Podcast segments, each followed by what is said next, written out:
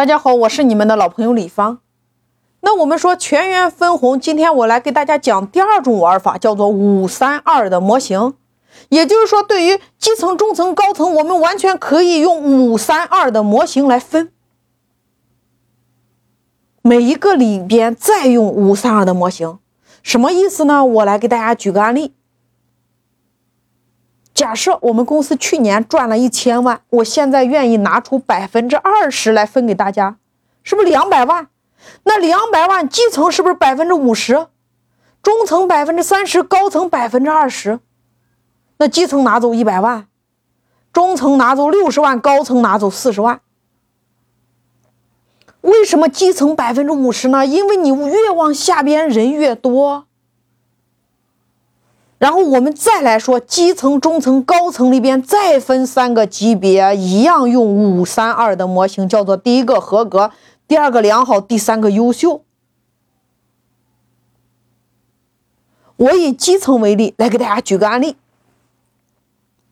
我们去年我们公司做了五千万的业绩，我假设，然后我们公司有一百个人，那平均到个人头上是不是五十万？所以，第一个我的标准就出来了。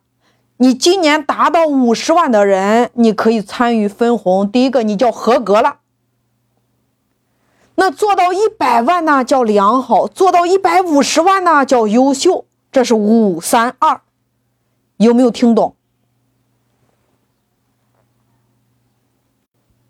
你的标准出来之后，今年年底。在基层里边达到合格的人，也就是说他的业绩做到了五十万的人有二十五个人，那这二十五个人他就分这五十万，那五十万除以二十五个人，是不是每人分走两万？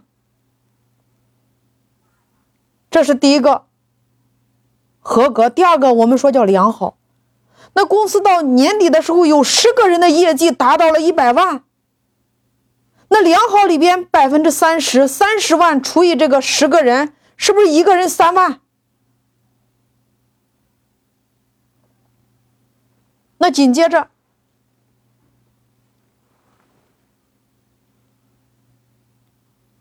你的业绩达到了一百万，你除了拿一百万良好里边的三万，你还要拿合格里边的两万。能不能听明白？也就是说，你拿了五万，那在这里边有两个人到年底的时候，公司有两个人业绩达到了一百五十万，叫优秀。